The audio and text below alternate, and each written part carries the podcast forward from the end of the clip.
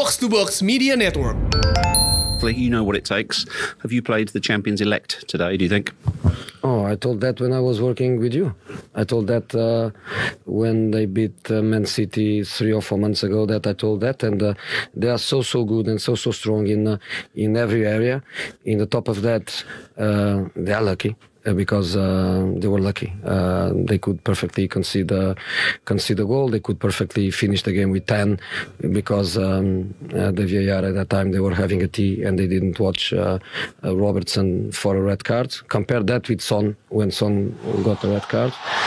Um, but I think fantastic experience for uh, for the boys, and as I was saying to the boys um, inside, with what we have at the time, uh, they gave absolutely everything. So sadness, yes, yes, but I told them don't don't hide at home, go out, go to a restaurant, have a beer.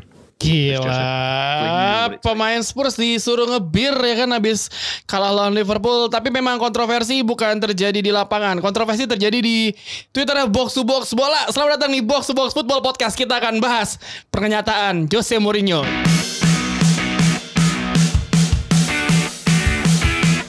Selamat datang kembali di Box to Box Football Podcast di episode hari Senin di weekend kemarin. Ya mungkin yang menarik dari tetap dari Premier League juga ada dari Super Copa ya, Super Copa Spanyol. Spanyol. Ya. Super Copa Spanyol yang ajaib bermain di Arab Saudi. Ini gue pertama kali melihat uh, turnamen sepak bola besar ya bermain di negara Arab Saudi karena sekarang teman-teman saya uh, Twitternya lagi sedang umroh semua ya, bukan nonton bola tapi tapi yang menarik juga di pada episode kali ini gua nggak cuma sama Dex doang ada dua uh, wajah yang berbeda. Yang satu mungkin wajah baru nih. Kita bisa perkenalkan sendiri. Coba diperkenalkan siapa ini di sisi kirinya Dex nih? Halo, saya Ardin Rodi Sufi.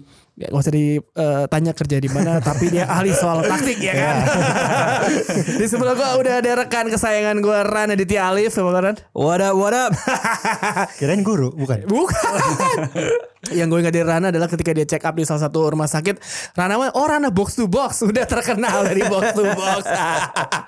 Ya selain yang terkenal dari box to box juga ada terkenal sebuah komentar dari Jose Mourinho. Jose Mourinho nggak mungkin terkenal kalau dia nggak mengeluarkan komentar-komentar anjing ya.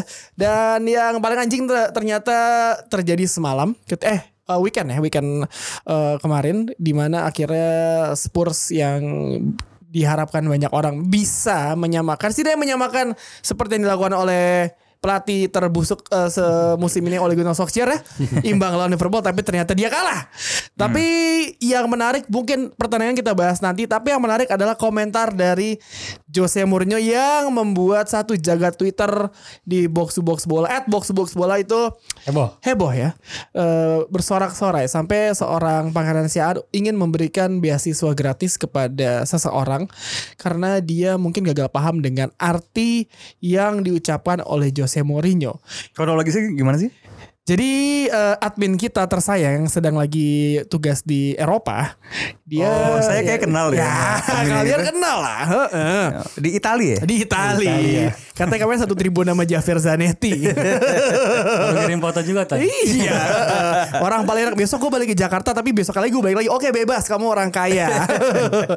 Jadi eh, dia nge-post eh, Andre Robertson. Dia bilang harusnya dia terkena kartu merah oleh VAR karena perbandingannya adalah ketika eh, Son Heung-min melakukan hal yang sama dan juga pertandingan sebelumnya Pierre uh, Aubameyang juga melakukan hal yang sama langsung straight red card. Betul. Tapi eh, oknum yang diduga melakukan kesalahan tersebut tidak mendapatkan kartu merah. Ya kan dan di komentar Jose Mourinho tadi kita di awal dia sudah bilang eh, they were lucky they could perfectly finish the game with 10. With 10. Mhm.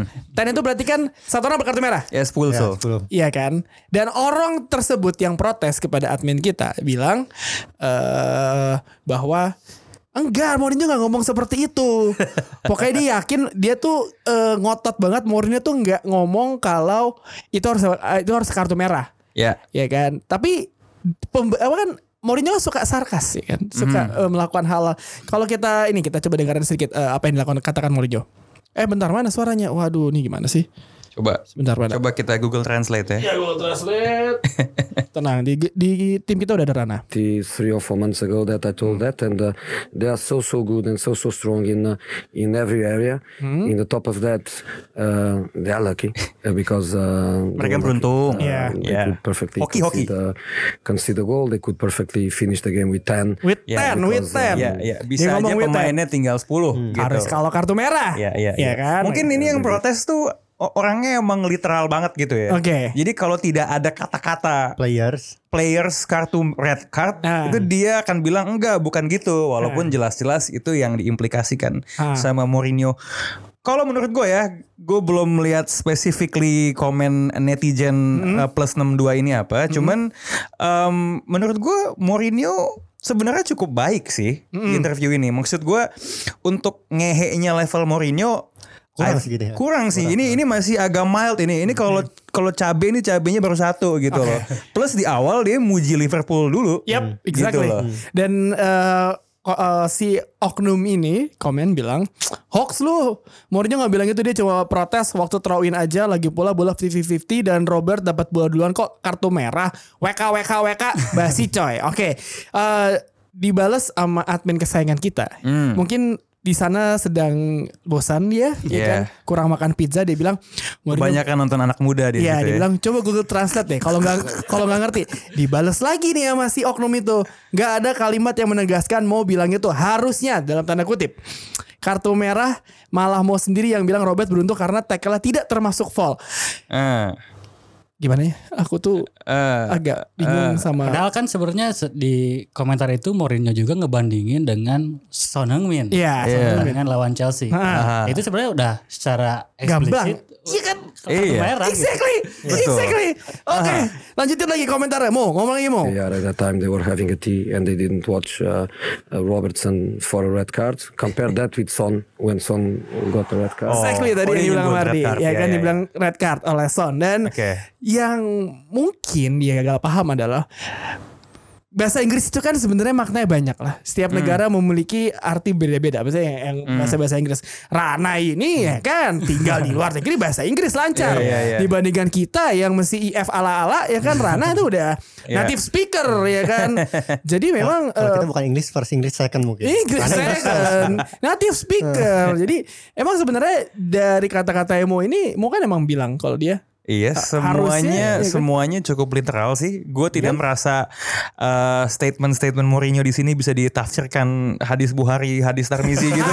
gue Syafi'i, gue gue gue nggak melihat ada ada multi tafsirnya di sini. Iya, Jadi gue gue mencoba uh, mengasumsikan kenapa ini gue asumsikan yang yang komen yang tidak setuju, yang mengeluarkan hoax bahwa kit bahwa Mourinho itu hoax adalah dia fans Liverpool ya. Iya, exactly. Karena eh ikonnya logo apa pemain Liverpool nggak salah. Ya ini mungkin gua soto ya, mungkin ter- terkadang terkadang tuh karena mungkin netizen 62 ini tahu eh, afiliasi klub dari orang-orang box to box, gitu. Terkadang langsung di ah gitu, Nah, dianggap ada opini, penggiringan opini. benar pengiringan opini dianggap ada agenda melawan eh, Liverpool Iya. gitu loh.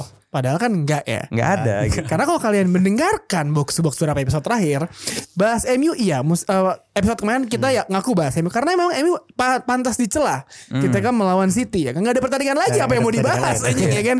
Tapi di beberapa episode sebelumnya kita selalu bahas Liverpool karena memang dia mereka adalah one of the best team Iya. saat ini di dunia. Kita nggak kita nggak bisa pungkiri lah. Bener. Ya, karena saya agak kesel ngomong itu ya, tapi ya udah emang kayak gitu. Maka dari itu tolong kepada mereka lu jangan insecure. Ini waktunya lu bersyukur. Betul. Betul gitu loh. Karena ini rentetan hasil yang luar biasa kalau kita ngomongin Liverpool. Sebenarnya itu mungkin pengen juga mereka kayak semacam slogan Liverpool versus everybody gitu. Ah, Oh, kayak yang dulu MU di kayak MU zaman dulu iya, ya.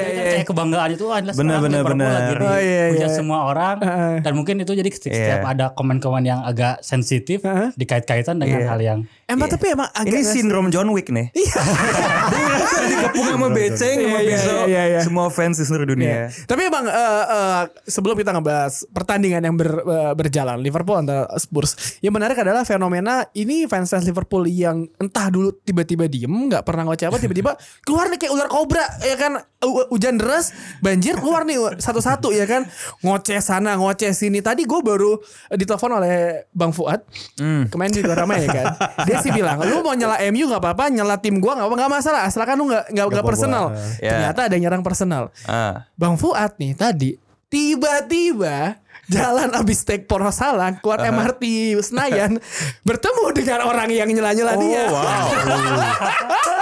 Ke- emang direncanain apa kebetulan? Kebetulan Oh gitu. balik badan tadi nelfon gue balik badan nggak tadi set lihat dong. Waduh, ini dia. Apa yang terjadi? Apa Orangnya yang mau terjadi? kabur, orangnya mau kabur. Lalu? pucet. Akhirnya nggak jadi. Akhirnya Tano Fuad ditanya, lu ya diceramain lah lah Fuad lah ya. Oh. ya. Saya nggak tahu apa yang terjadi, tapi akhirnya ketemu tidak sengaja. Jadi memang buat kalian yang mau tiba-tiba nge-troll, fair, eh, klub, kita, semua orang mungkin gak ada yang masalah lah ya. Termasuk lawan. gua, Rana, eh, Dex, Dex, apalagi Leeds udah lah Dex, udah lah Dex. Eh, eh, Rana, Arsenal kayak gitu, MU, gue MU-nya, lu apa? Gua Itali, Itali. Itali, Juve, Oh, Nah, itu nggak bisa itu. ya misalkan Arsenal di kita biasa aja ya kan. Tapi Iya, iya. ketika lu masuk ranah personal, nggak kayak gitu nyet cara mainnya. Apalagi Fuad juga. Ada Belum- belum kenal juga. 250 juta orang di Indonesia. Kenapa lu nyarinya Fuad? Ya jangan sih. jangan. Gua sih jangan sih. Itu ini Fuad tuh lagi baik ya. lagi baik, lo ya? lagi baik. Lagi tabah dia. Karena buru-buru mau jemput anaknya. Oh iya. Ya, iya, lagi iya, tabah. iya, Tapi iya. emang abis itu katanya orang langsung nge-tweet minta maaf sama Fuad, minta maaf sama, sama Panji Pragiwaksono Panji. juga. Karena gua mau Panji dia suka ngetrol ngetrol Panji juga Oh, ternyata. Jadi iya, maksud iya, gue iya, iya. buat kalian para fans fans nggak nggak cuma Liverpool seluruh fans eh, sepak bola eh, gunakanlah jari kalian dan otak kalian secara sinkron. Jangan terlalu emosi.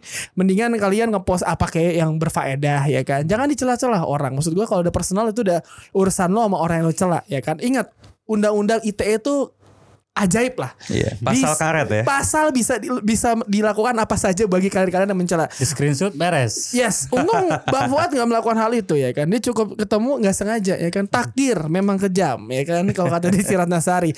Tapi takdir memang sangat kejam bagi Jose Mourinho. Mereka terakhir kali menang ketika melawan siapa? Eh, udah berapa pertandingan dia nggak menang ya, ya kan? Berapa ya?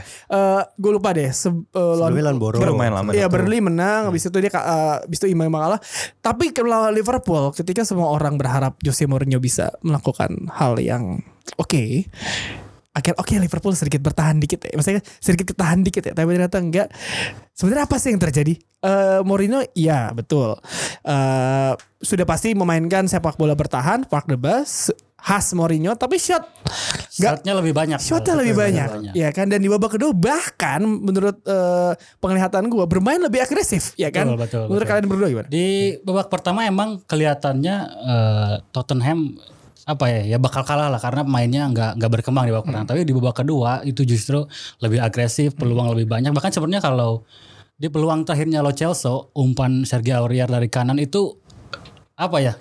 Kalau Celso yang harusnya bisa gol Iya, ya. bisa gol, itu kalau bisa gol itu udah bakal dipuji itu Bakal strategi Mourinho. ya. Jadi tipis lah antara dipuji dan dikritiknya itu. Karena karena di momen itu nggak gol jadi ya di habis di ya habisnya karena ya akhirnya kalah gitu. Ketika orang-orang berharap wah Mourinho dengan pengalaman dan strategi karena kan kalau eh, strategi apa ya eh, yang menyerang tuh kalau ketemu yang bertahan itu biasanya ketemu lah yang apa ya kayak anti taktiknya gitu. Iya.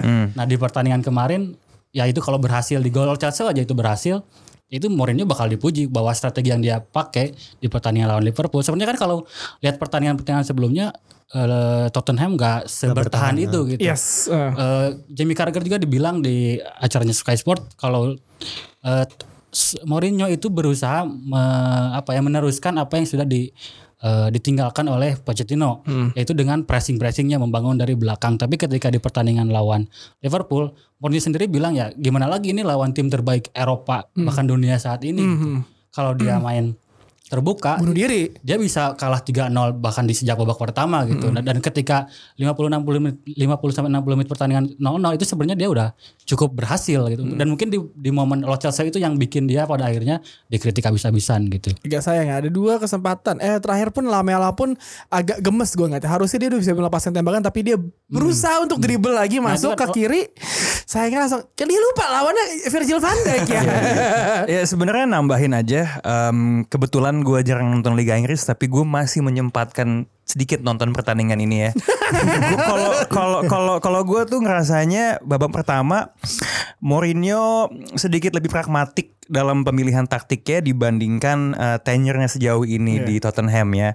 Dia agak merujuk pada template yang dia gunakan ketika beberapa kali sebagai pelatih MU berhasil lumayan menetralisir uh, Liverpool Yes. dengan uh, bertahan dengan blok yang sangat rendah. Kalau misalnya nggak kebobolan, nggak Iya nggak masalah. Dan mungkin memang um, game plan-nya adalah untuk lebih agresif di babak kedua. Bisa jadi seperti itu. Kita nggak tahu kan kita menerka-nerka dari luar ke dalam. Cuman yang buat gue lebih jadi concernnya di babak pertama adalah ketika bertahan sedemikian rendahnya outlet untuk counter attack-nya tuh hampir nggak ada. They were too deep gitu Yep. loh. Sangat susah. eh, terkadang kalau lu main deep tapi lu tahu nih counter attack-nya tuh eh, mau lewat mana, outletnya apa. eh, biasanya di situ lu akan melihat sebuah keindahan counter attack. Tapi sangat terlihat di babak pertama Son tuh sangat terisolasi. Sangat susah bagi Tanpa Tottenham. penyerang Iya, untuk untuk keluar dan kita juga mesti ingat Harry Kane juga cedera kan Yap, gitu loh. mereka nggak punya Harry Kane Iya. itu permasalahan Jadi sebenarnya gue tuh bahkan punya ekspektasi meskipun Tottenham main di kandang dapat seri aja udah bagus gitu. Hmm. Dari babak kedua Tottenham lebih agresif, lebih keluar. Uh, menurut gue sah-sah aja Mourinho bilang uh, but they were lucky. Hmm. Karena memang ada hal-hal yang tidak bisa dikontrol sama pelatih.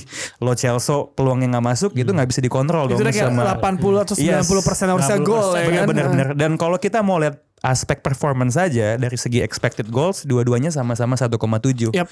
Jadi bisa dibilang sebenarnya melihat keseluruhan 90 menit dia tidak outplay tactically gitu. Hmm. Hanya saja mungkin game planningnya khususnya di babak pertama bisa lebih bagus. Ya. Bahkan Mourinho lebih bagus menurut gua. Soalnya Hmm. ada satu pemain yang jadi apa bikin bikin surprise si Jape Tanganga itu. Hmm. Oh, iya. back back tengah yang menjalani debut kan. Jadi Benar, ke kanan benar, ya. Tadinya gue pikir tadi Amardi juga seperti diskusi dia dimainin cuman buat mengandalkan kecepatan doang. Ya, ya. Ternyata memang dia waktu pas uh, main tuh uh, si Mourinho tetap mempertahankan 4 back di belakang. Empat. Tanganga, Hmm. Tanganga itu di sebelah kanan, terus di Alderweireld, Al- Sanchez, dan. Vincent Sanchez di kirinya Ross. si Dan- Dani Ross dan si Mourinho di apa di interviewnya bilang ya kalau mau tahu uh, Tanganga sebagus apa silakan tanya ke Mane atau salah. Salah. Karena Iya. salah juga di pertandingan itu cuma satu Cuma satu tembakan. tembakan. Yes. Benar-benar. Yang lebih banyak justru yang Firmino yang di tengah gitu. saya. Gue tuh salutnya kalau sama si Tanganga. Tanganga dia dia ini Senegal juga ya kalau nggak salah. Bukan Ah, dia. Inggris. Inggris sih Oh Inggris Inggris. Oke. saya. Em, yang gue salut adalah sebenarnya ketika golnya Tottenham terjadi, dia sebenarnya kalah one on one tuh kayaknya di dikadalin sama Robertson. Robertson. Robertson atau sama ya Robertson ya atau ya ya.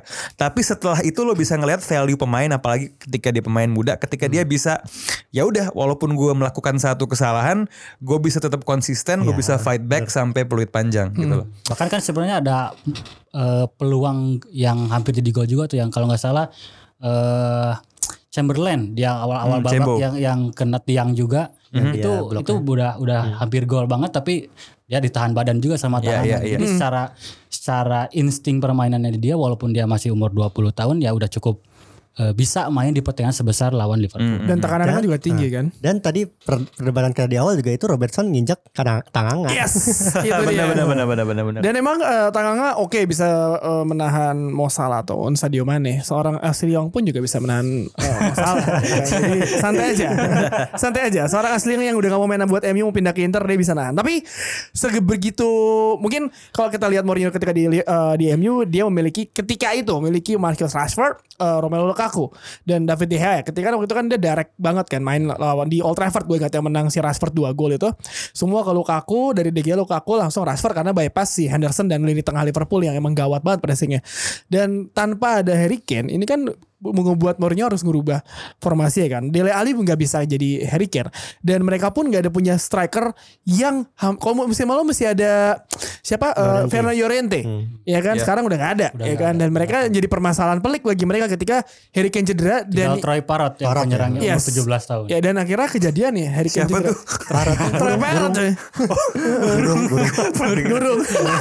Dia kan parrot burung kan. Iya dan Iya dengan formasi ini dan eh, menariknya kita lihat ketika melawan Liverpool di babak kedua maksudnya di 10 menit terakhir lah. Ini eh, Spurs benar-benar kayak mengurung Liverpool. Pas sekali Liverpool counter attack tau walaupun nggak nggak berhasil. Jadi sebenarnya eh, kalau Mourinho bilang gue setuju sama Rana Mourinho bilang beruntung? Ya sangat beruntung sekali. Ketik- seti- setidaknya di 15 menit terakhir dengan eh, agresivitas yang tinggi. Tapi eh, untuk ke depannya nih misalkan eh, minggu depan kita tahu Liverpool bakal lawan siapa kan?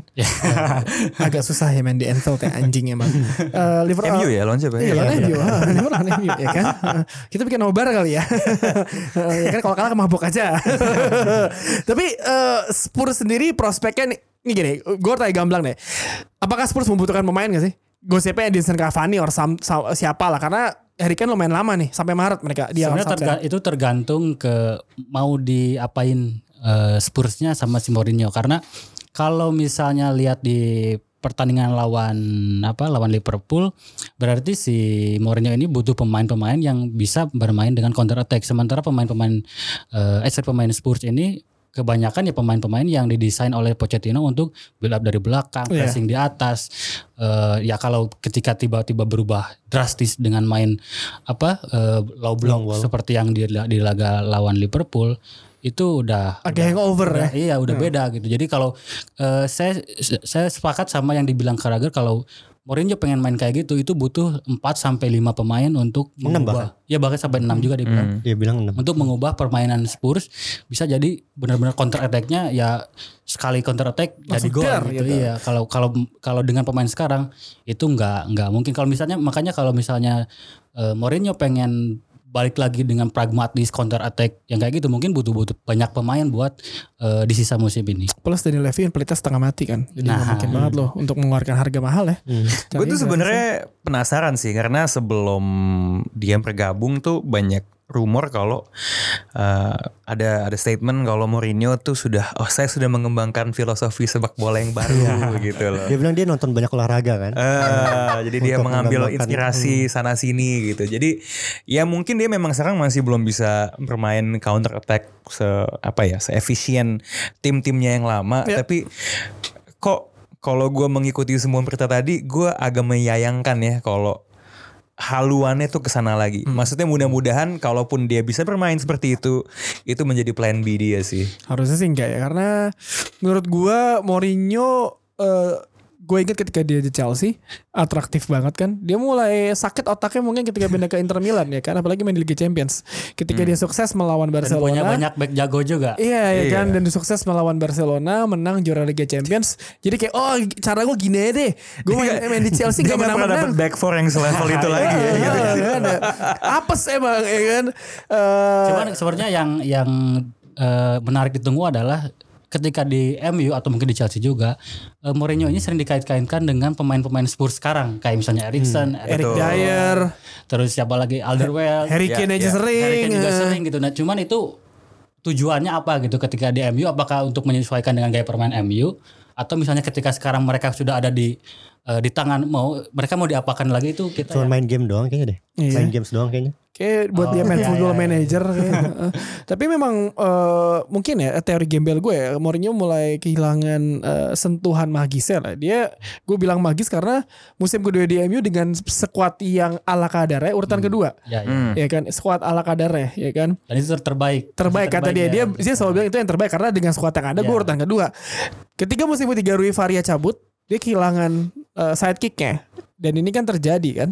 Eh maksudnya ketika sidekick lu cabut lu agak susah untuk menyesuaikan dan ketika di MU kan dia nggak punya nggak milih sidekick lagi kan? Ya, ya. orang-orang itu nggak bisa membendung egonya Mourinho seperti apa ya kan? Jadinya ya gue ngeliat egonya sangat tinggi dan di Spurs pun gue juga benar-benar gue setuju sama Rana gue berharap dia berubah dengan gaya bermainnya. So, so far sih udah terlihat ya walaupun ya mungkin lawan tim-tim besar dia masih menyesuaikan lah ya. Tapi kalau untuk eh, lihat di beberapa pertandingan terakhir mungkin yang paling gawat sih di antara di kiper sih karena Hugo Hugo Lloris kan masih cedera tuh. panjang loh Pandan panjang. Kalaupun dia sembuh belum tentu bakal langsung Iya. balik ke performa terbaiknya. Sementara Spurs sejak ditangani Mourinho hampir kebobolan terus kan. Hmm. 13 jarang banget. Dari Clean sheet-nya 13 jarang cuma banget. satu. dan itu Iya, bukan Mourinho banget kan Yap. Iya, makanya ketika dia dikenal sebagai eh, pelatih yang punya Defensif. defensifnya kuat, tapi justru pertahanannya yang lagi jelek-jeleknya sekarang. Ih, busuk emang Mourinho ya jadi Jadi sebenarnya Mourinho menjawab sendiri dengan data-data yang tersaji di media. bahwa dia udah nggak defensif lagi. iya iya sih. القادر يا اتلتيكو الغدارة يا اتلتيكو الغدارة يا موراتا يا موراتا صافرة خطأ وطرد نعم طرد لفالفيردي لرفض الهدف كان يريد أن يقدر بريال مدريد موريا موراتا أراد أن Sebelum kita يقدر بريال kembali ke مدريد. Premier League bahas لكن pertandingan yang belum kita bahas.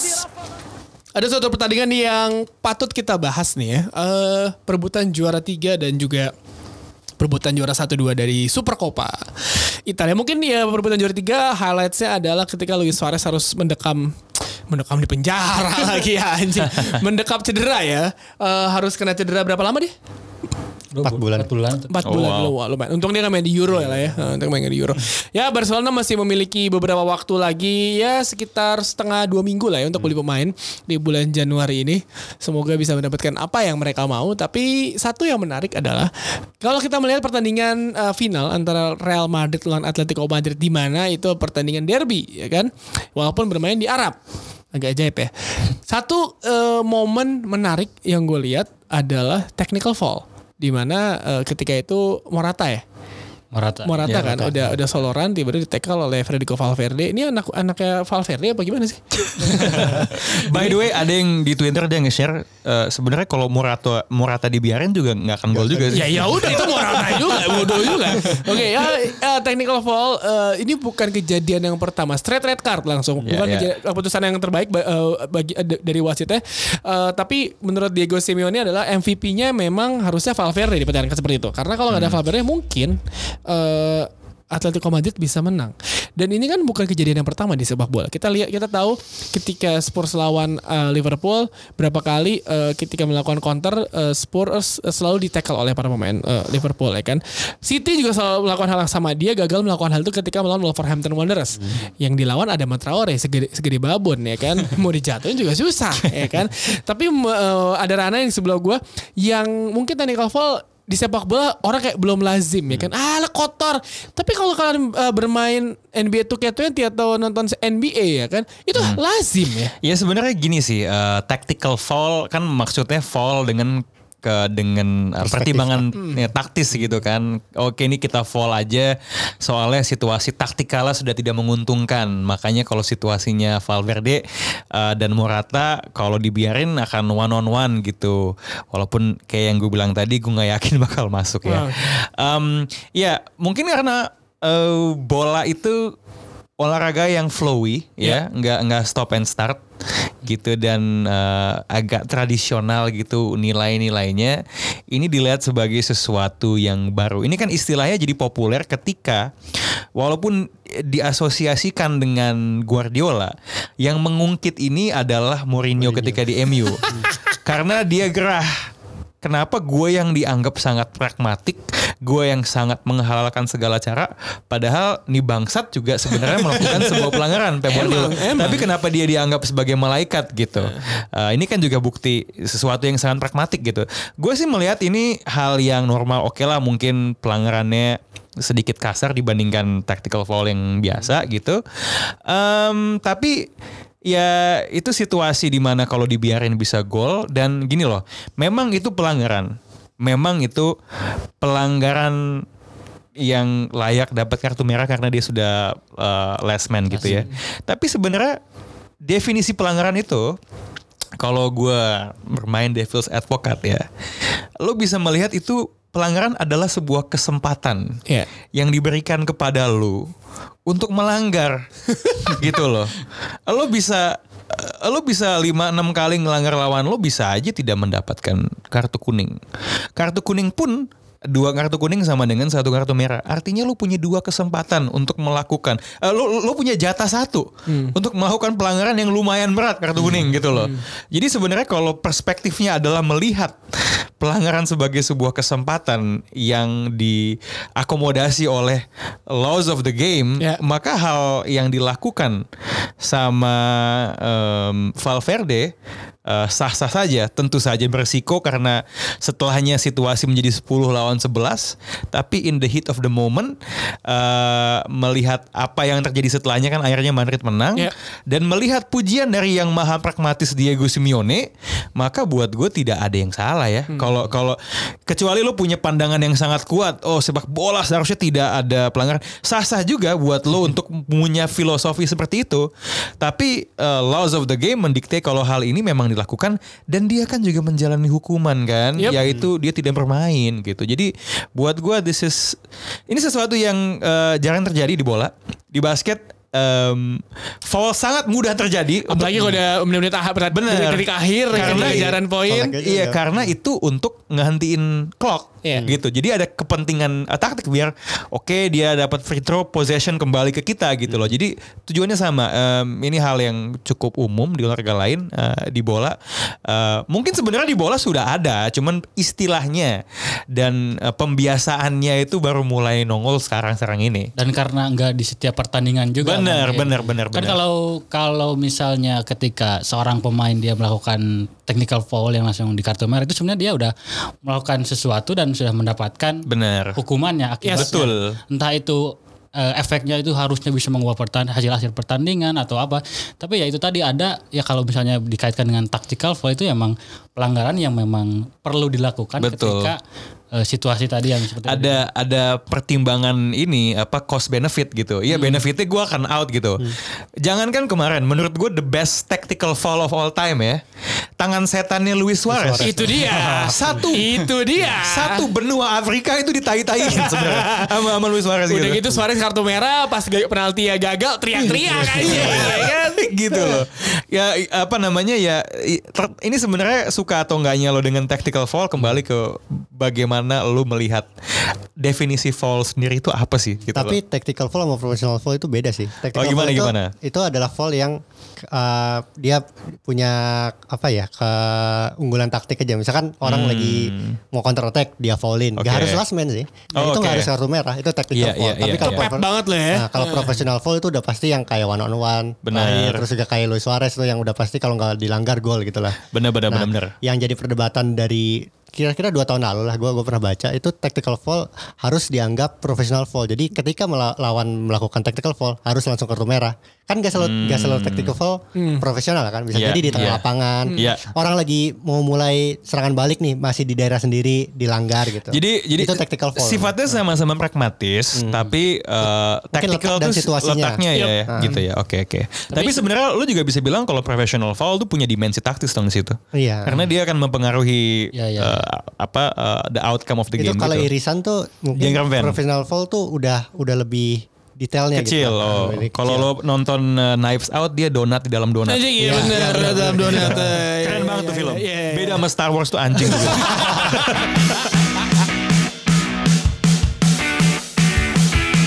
Perbincangan padat jelas dan sangat dalam tadi kita ngebahas seorang Jose Mourinho dan juga pertandingan melawan Liverpool. Kita ngebahas Liverpool karena permainannya hampir sama ya kan skemanya pressingnya yang dilakukan oleh para pemain dari Jurgen Klopp gitu-gitu aja tapi selalu menang. Kalau kata Justin gol jatuh dari langit ya kan. ya Eh, enggak juga sih. Kalau kata Justin ya kan. Tapi Tapi eh, Mourinho juga bilang hoki itu, hokinya gede katanya. Iya, tapi emang sebuah tim bisa menjadi juara ketika lu bisa mendapatkan keberuntungan Nah, sebanyak itu, iya, ya kan? Benar. Ya kan? Eh, Ini deh, ya, ini deh gue jawab pakai eh, siapa namanya eh, pemain kesayang quote pemain kesayangannya Justin, Eh, Johan Cruyff, coincidence is logical. ya udah. Iya kan? Heeh. Jadi emang eh, eh, Liverpool kita mesti menunggu sampai bulan Februari, jaraknya udah lumayan jauh lah ya.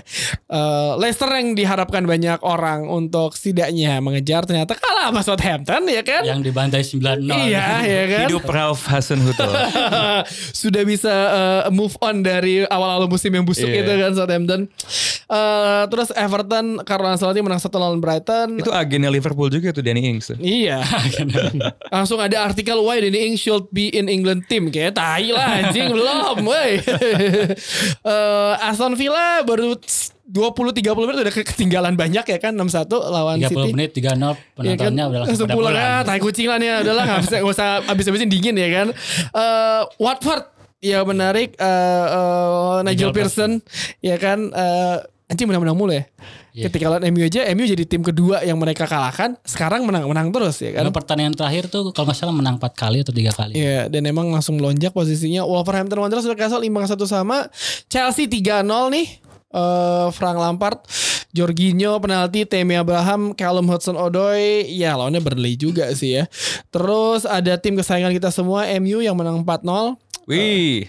Alhamdulillah ya. Uh. Alhamdulillah kapan jarang banget 4-0 nih. Tapi lawan Norwich kemarin 3-0 juga di kandang mereka. Jadi nggak bisa di- di- dibilang eh, eh, apa namanya eh, sebagai Dan- standar sebagai Dan standar. sekarang Norwich yang sekarang jadi papan bawah. Iya, iya kan. Dan kalau sedikit soal MU di babak pertama susah banget main simple anjing. Kayak lo mesti banget ya ribet-ribet gocek-gocek bola di kotak penalti khususnya Martial dan Marcus Rashford sebelum akhirnya Juan Mata crossing tapi Iya, tapi gue bertanya pada kalian, apakah Juan Mata eh, eh, pantas dimainkan melawan Liverpool karena kita lihat dengan work rate work rate-nya dia ketika lawan Norwich bagus banget. Dia menghasilkan banyak banget eh, peluang dan juga pergerakan dan umpan-umpan eh, untuk nge, nge- apa eh, ngubah posisi dari kiri ke kanan sangat sering banget bersama Fred ya. Pertanyaannya bisa nggak nih MU bisa ke sepertiga akhir Liverpool? Nah, Kan itu di dia. kan maksudnya. Itu dia. Ke feeling gua ketika MU nanti lawan, lawan Liverpool, Danny James pasti bakal main. Juan Mata pasti nggak bakal main. Iya iya. iya. Pasti bakal main cepat kecuali Juan Mata motor nomor 10. Ini emang nggak nggak pernah. Jadi Gak pernah ya? Nggak pernah. Semalam pun enggak kan? jarang selalu dari kanan. Di kanan Di kanan terus menurut lu kan Juan Mata pantaskah dia kalau kata Marcel? Ya gue belum cukup banyak nonton MU musim ini maupun mata. Tapi yang gue bisa bilang jelas lebih pantas dibandingin Jesse Lingard. Tapi Iya, iya, for for the record ya, I just wanna make this straight. Menurut gue penampilan Brook Lingard itu tidak ada hubungannya dengan post social media dia ya. Nggak ngaruh lah. Itu itu dua hal yang tidak yang tidak berhubungan kalau menurut Iya. gue. Emang gak ngaruh ya sebenarnya ya, iya kan? Eh, Iya bisa aja pakai admin kan dia. Hmm, iya kan? Apa pun itu. Eh ngomongin abis itu ada tadi pertandingan apa lagi sih?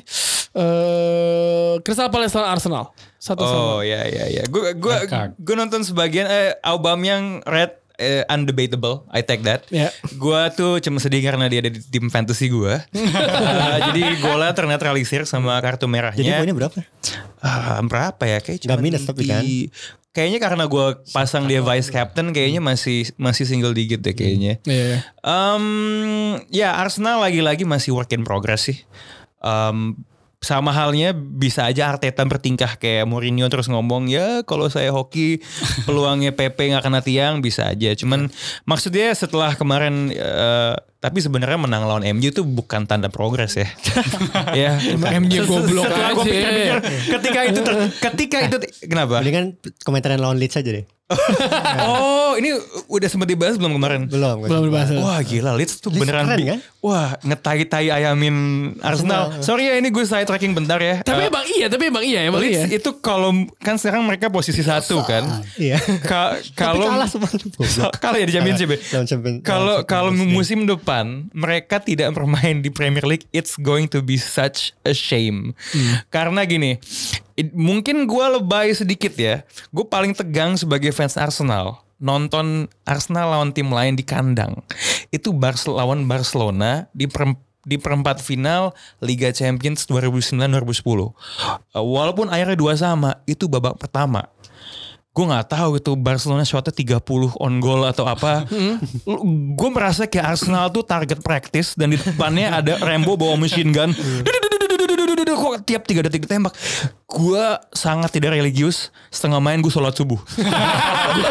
gue gue udah oh shit. Nggak nggak nggak gue gue mesti doa. Nah hal yang paling mendekati bahkan gini loh. Man City ketika mendominasi permainan lawan Arsenal di Emirates agak tenang gitu loh walaupun iya. tiba-tiba udah 3-0 tuh vibe-nya ah, jago sih tak nggak yeah. ya nggak yang kayak relentless nah leads iya, Leeds dan seharusnya 1-0 itu mereka iya. yeah. uh, penyerangnya Patrick siapa yang uh, Bamford, Bamford. yang sempat di Chelsea, Chelsea. dulu tuh kena mister sekali. Padahal dia pun kalau nggak salah uh, rumornya mau ini ya pindah ya uh, dari sana ya.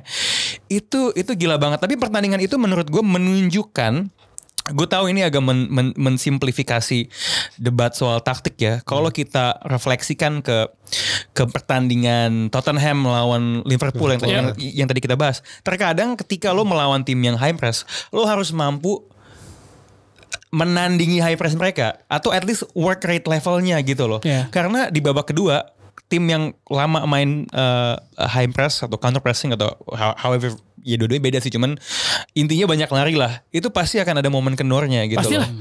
Jadi tinggal tinggal tinggal lo balik di di di babak kedua dan ketika justru lo yang menjadi agresornya permainan itu jadi di wilayah mereka.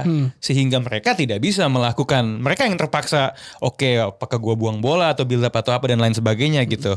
Em, sangat-sangat menarik pertandingan itu walaupun udah agak beberapa hari yang lalu. Em, dan kapan lagi sih lo lo ngelihat tim dari divisi di bawah Premier League main ke kandang tim yang secara tradisional itu besar dan bener-bener men- men- mendominasi, Dominasi, ya. mendominasi. Itu itu itu keren itu itu buat gue kredit tuh Bielsa. Dan dan sebenarnya juga kelihatan juga sih tim-tim yang yang dilatih untuk bermain seperti itu it takes time for them untuk bisa mengimplementasikannya di level yang tinggi. Lo bisa ngelihat men tanpa lo terlalu tahu X's and O's dan formasi tim yang wah dia udah tahu mau ngapain, mesti ngapain sama tim yang nggak tahu mau ngapa-ngapain gitu loh. Itu tuh bedanya tuh kelihatan banget gitu dari bagaimana dia ngepres, uh, presnya di mana, berapa orang yang ngepres gitu. Kelihatan banget men. Walaupun mungkin nama-nama Leeds itu tidak household names, mereka sudah bisa menerapkan uh, apa yang dimau oleh pelatihnya di level yang lebih advance daripada apa yang diinginkan Arteta untuk Arsenal. Tapi Arteta responnya di babak kedua bagus. Iya iya iya. Tapi oh yang gue senang tentang respon ini adalah kalau kalau Emery mungkin tipikalnya adalah oke gue kadang-kadang works gue akan ganti pemain nih gitu kan. Oh ternyata dia jago taktiknya karena game management jago kan ganti pemain gitu kan. Sebenarnya tidak ada pemain yang diganti cuman mentalitasnya yang diubah gaya mainnya oke lu lebih ngepres itu. Aja gitu loh. Gue ngelihat bedanya pelatih yang em, sangat reaktif dengan pelatih yang punya Filosofis. a clear Filosofis. idea filosofis gimana gue mau caranya gue mau main kalau kalau eh, tim gue tidak bermain seperti itu ya bukan berarti gue mesti ganti taktik gue gitu loh tapi pastiin anak-anak buah gue bisa main kayak apa yang gue mau gitu loh. Ya, dan it- gitu sih. Dan itu kejadian kan akhirnya kan. kejadian kejadian kejadian. Ya lawan Leeds. Gue pengen lawan Dex. Gue sebelum lawan Leeds Gue bilang menang nih Dex. Leeds Dex menang. Dex. Ya? Ya, Ternyata ya kan Emang berkata lain. Tapi selain tapi itu Leeds keren Leeds keren. Leeds keren. Ah, Selain itu ya Aubameyang kartu merah dengan sebuah satu sama Di weekend kemarin. Yang menarik juga ada Seorang Marcus Rashford. 200 eh, penampilan bagi Manchester United Di umur yang 22 tahun 2 bulan di bawahnya Ryan wow. Giggs Dan juga George Best Pertama si Norman Whiteside ya Tapi eh, bahkan lebih cepat eh, mencatat 200 penampilan. Penampilannya di musim ini eh, kita bisa bilang ya nggak jelek-jelek banget, Nggak bagus-bagus banget juga belum sebom itu lah ya. Tapi dengan perubahan permainan yang diterapkan oleh Ole Gunnar Solskjaer ya kan, ini eh, gue ngelihatnya memang permainannya lebih ke Rashford sentris ya kan. Ketika lu bermain Jose Mourinho, Rashford Ya cuma dipakai buat breaker dan lain-lain. Eh, ketika bermain oleh Gunnar Solskjaer, dia selalu kita, kita lihat ya. Gue inget kok sampai orang fans-fans MU sampai enak sendiri. Ini kenapa bola ke kiri mulu sih nggak pernah ke kanan, ya kan? Dan memang terlihat sepertinya oleh mau buat tim di sekelilingnya Rashford dan memang ya kemarin Juan Mata nyari gerak Rashford tuh udah kayak tai dan itu yang sebenarnya dibutuhkan oleh pemain-pemain depan masa kini ya kan pergerakan tanah bola tapi dapat bola yang supply eh, sempurna. Rashford 200 penampilan. Apakah dia harus tetap bertahan di Man United atau harus pindah untuk bisa menjadi eh, menjadi lebih besar lagi? Harusnya bisa sih dia di MU jadi gede asalkan MU-nya punya pemain-pemain yang mendukung ke- kemampuan Rashford dalam mencetak gol. Kalau sekarang kan misalnya lihat eh, James atau Mar- Martial emang tipikal finisher lah. James mungkin bisa lebih bisa jadi supplier juga. Tapi kalau misalnya di- ditarik ke lini tengahnya eh Matic terus eh, Fred terus sekarang di gelandang serangnya Andreas Pereira itu bukan bukan pemain-pemain yang bisa men- memanjakan Iya. seorang Rashford gitu. Makanya makanya kar- sekarang kan yang eh, santer diberitakan itu Bruno Fernandes yang Ya. bisa mengisi pos itu dan kalau misalnya ada pemain di gelandang serang kan kan kalau Stockjer ini 4-2-3-1 terus kan Selalu. selalu pas 2-3-1. Nah, kalau bisa ada pemain yang di gelandang nomor 10 yang cocok dengan Rashford atau bisa memanjakan Rashford itu udah jadi Rashford nomor 10 loh. Ya, elah Dex, garing ah.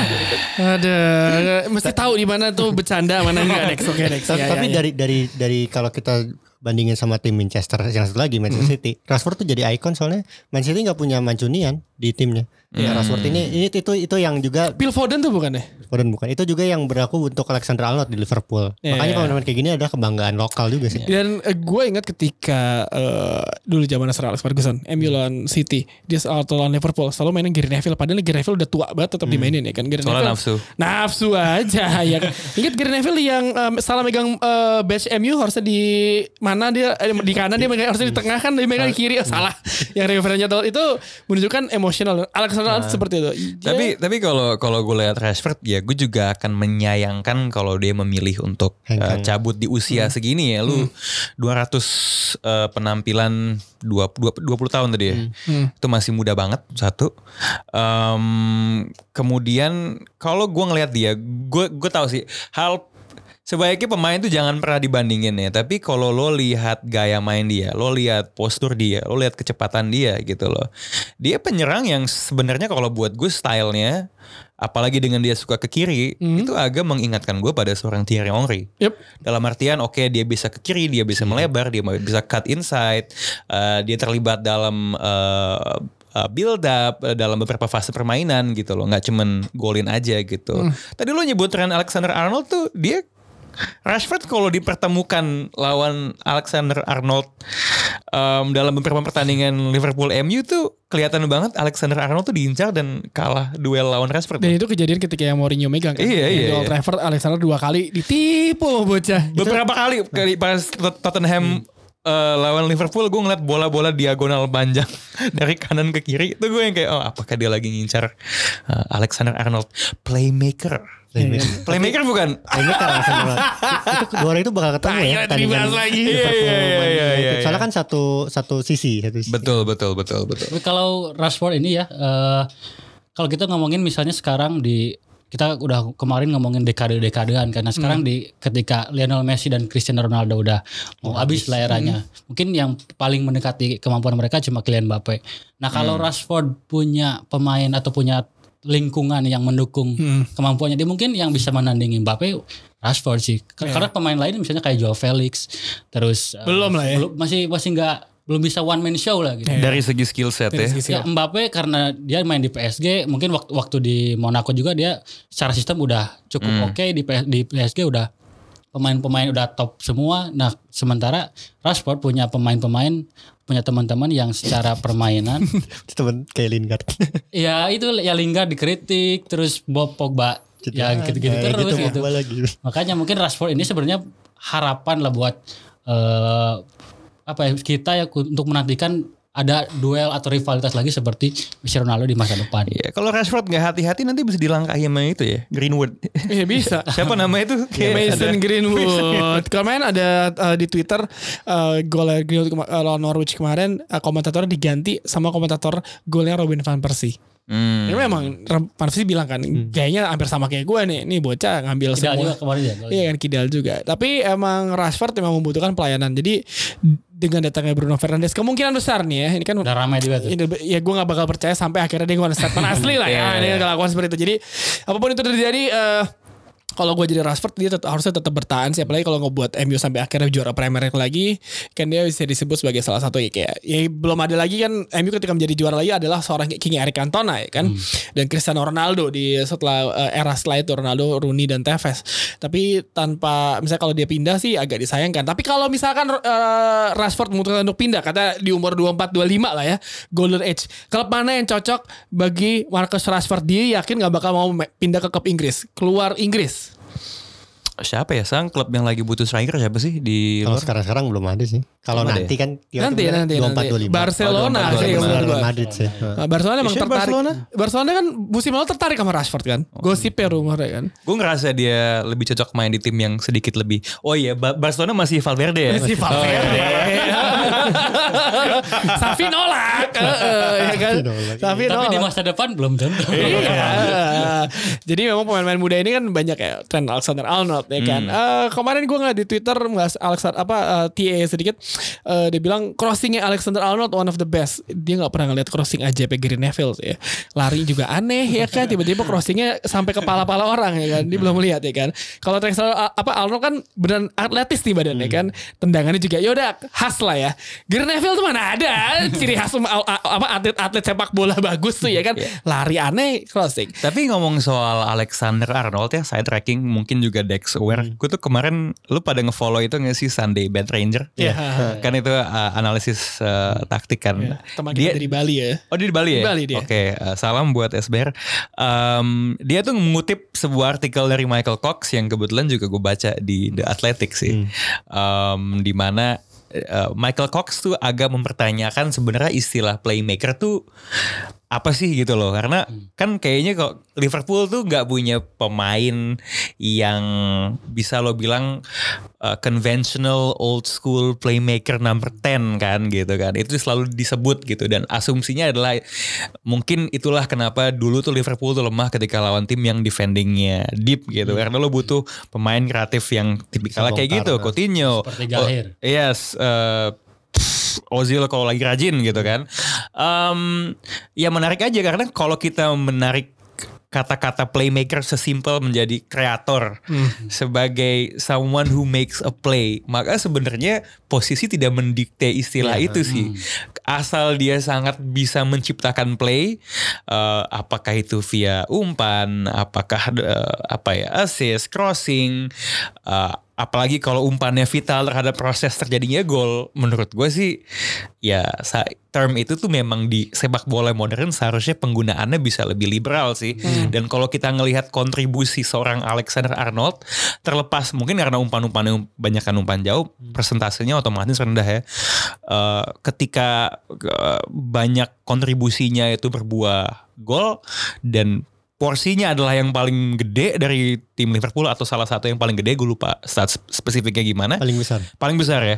Di liga di Premier League. yes maka menurut gue lo harus bilang dia playmaker walaupun mungkin eh, bukan fantasista atau apalah istilah terminologi bola dulunya gitu loh. Dan menurut gue eh, itu yang membuat sepak bola menarik sih evolusi evolusi itu sih.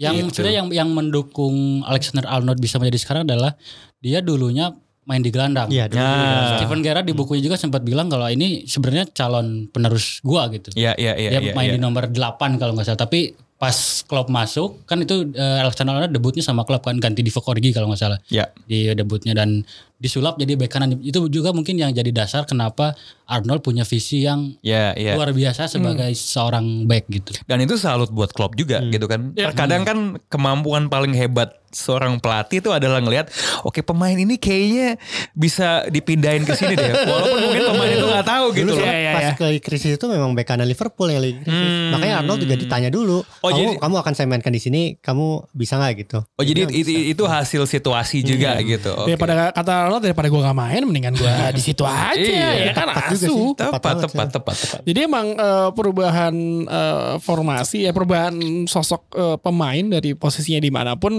sering terjadi lah ya. Makanya kalau kita bahas eh, dulu kita ingat kalau di Indonesia ada Jajang Mulyana ya dari striker jadi eh, pemain belakangnya Bayangkara FC Dion Dublin striker jadi back di Coventry back, City ya kan. Dan mungkin yang paling banyak karena Coventry MU yang paling banyak berubah adalah seorang Alan Smith ya kan. Alan Smith, ya. Yang akhirnya kakinya patah ya kan. Dan, tapi emang eh, banyak banget pemain-pemain yang posisinya berubah tergantung sama pelatihnya ya kan. Betul. Dan sejauh ini gue nggak terlalu melihat ada pelatih yang bisa melakukan eh, perubahan se ekstrim itu lagi sih. Kecuali terakhir kan eh, Pep Guardiola inverted wingbacknya Fabian Delp.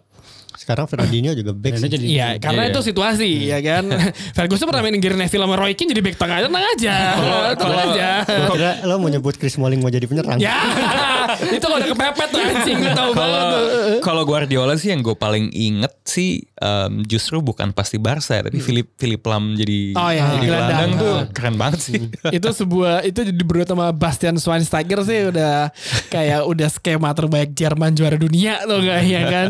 Philip Lam. Jadi Jerman tuh harus berterima kasih kepada seorang Pep Guardiola karena mereka bisa jadi juara dunia gara-gara Philip Lam jadi gelandang. Karena asli bek kanan kan? Bek kanan. bahkan sekarang Joshua Kimmich berapa kali di, Ya, eh, ya, dicoba untuk jadi gelandang bertahan ya mungkin eh, halu ya mau jadi kayak Philip Lam lagi. One of a kind orang seorang Philip Lam itu ya kan? Tapi Kimmich tuh emang yang digadang-gadang jadi ini kan natural successornya Iya, iya. Lam ya. Emang udah dari awal ketika dibeli selalu jadi itu kan. Sejauh ini belum ada lagi yang berhasil lah pemain yang berubah posisi ya. Belum ada sih. Ya Mungkin itu sih kebanyakan selain kebanyakan situasional. Alexander Arnold di Liverpool kan ada James James Milner. James Nah, Miller. James Harden emang udah dari awal dari versatile awal, banget lah ya. Dulu nomor 7 dia.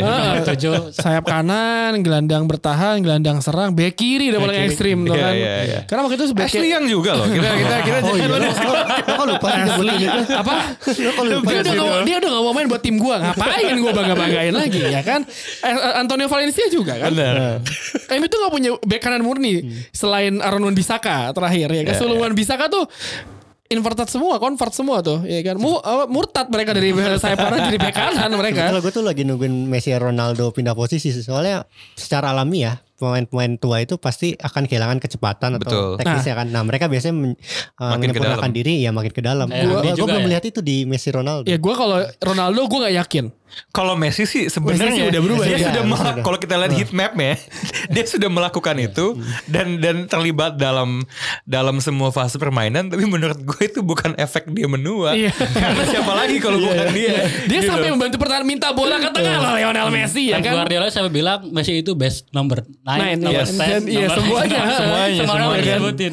tapi tapi mungkin Ronaldo sedikit gua gua gua nggak tahu sih apakah ketika dia menjadi makin di dalam kotak tuh mainnya tuh apakah eh, efisiensi juga kan sebagai sayap lo lari eksplosif kan ya gimana Ya gue juga lihat Ronaldo evolusinya di situ dari pemain sayap yang rajin gitu dia jadi pemain uh, penyerang Finisher. tengah yang finisher. bener bener Nah, itu, bener itu evolusi pertama. Nah gue sedang nunggu evolusi keduanya. Tapi kalau- Apakah oh masih ada lagi evolusi ya Nah, bisa jadi dia berhenti di situ jadi finisher aja. Iya gitu. kan bisa jadi Duncan Ferguson di dalam kan. Hehehe. Lompatannya tinggi banget ya. Efektivitas Ronaldo itu sebenarnya yang salah satu yang terburuk juga. Jadi walaupun dia mencetak banyak gol, percobaan juga Percobaannya dia banyak banget. banyak banget. banyak. Emang selalu dari dulu Emang pasti begitu. kayak gitu. heeh. Ya ya ya. Ya emang coba-coba terus aja ya kan siapa dari 10 pasti ada satu lah yang berhasil masa enggak ya kan kayak lu deketin cewek aja deketin semua cewek ya kan 10 cewek pasti ada satu lah yang nyampe Ya mungkin itu, itu emang emang prinsipnya Ronaldo gitu. Ya udah gue pukat harimau aja gitu loh. Gue ambil 20 karena pada akhirnya satu gue one goal is one goal. yes Tapi one goal itu luar biasa seringnya. Ya? Iya, iya, Yang- iya. Yang loncatnya tinggi banget lah, yang Iya. salto lah. atau tendangan dari luar kotak penalti lah itu ya itu kan? itu di akun-akun Twitter basket yang gue follow pun loncatannya Ronaldo hang time-nya eh, bukan cuman ket- bukan cuman ketinggiannya ya tapi Hang dari time-nya yang hang time lamanya dari mana tuh lumayan di wow ini orang superhero apa gimana nih gitu Ya loh. kan? Dan Ronaldo kalau kalian tahu dia sering melakukan hal itu semenjak dia uh, memulai karir di Man United. Lawan AS Roma itu ketika Scholes crossing, Ronaldo tuh gak ada di nggak ada di layar nyet. Ya, ya, tiba-tiba ya. pas bola nyampe, anjing tiba-tiba udah nyampe dan notanya tinggi. Dan final Piala FA gue lawan Millwall dia juga tinggi sampai UEFA kan bilang kayak kita mesti kaji ulang uh, aturan sundulan deh karena itu berbahaya bagi pala sebenarnya kencang banget. Nah ini All Star Weekend minggu depan di NBA mungkin Ronaldo bisa ikut slam dunk kontes kali ya. Bisa ya, saya pakai kaki ya kan.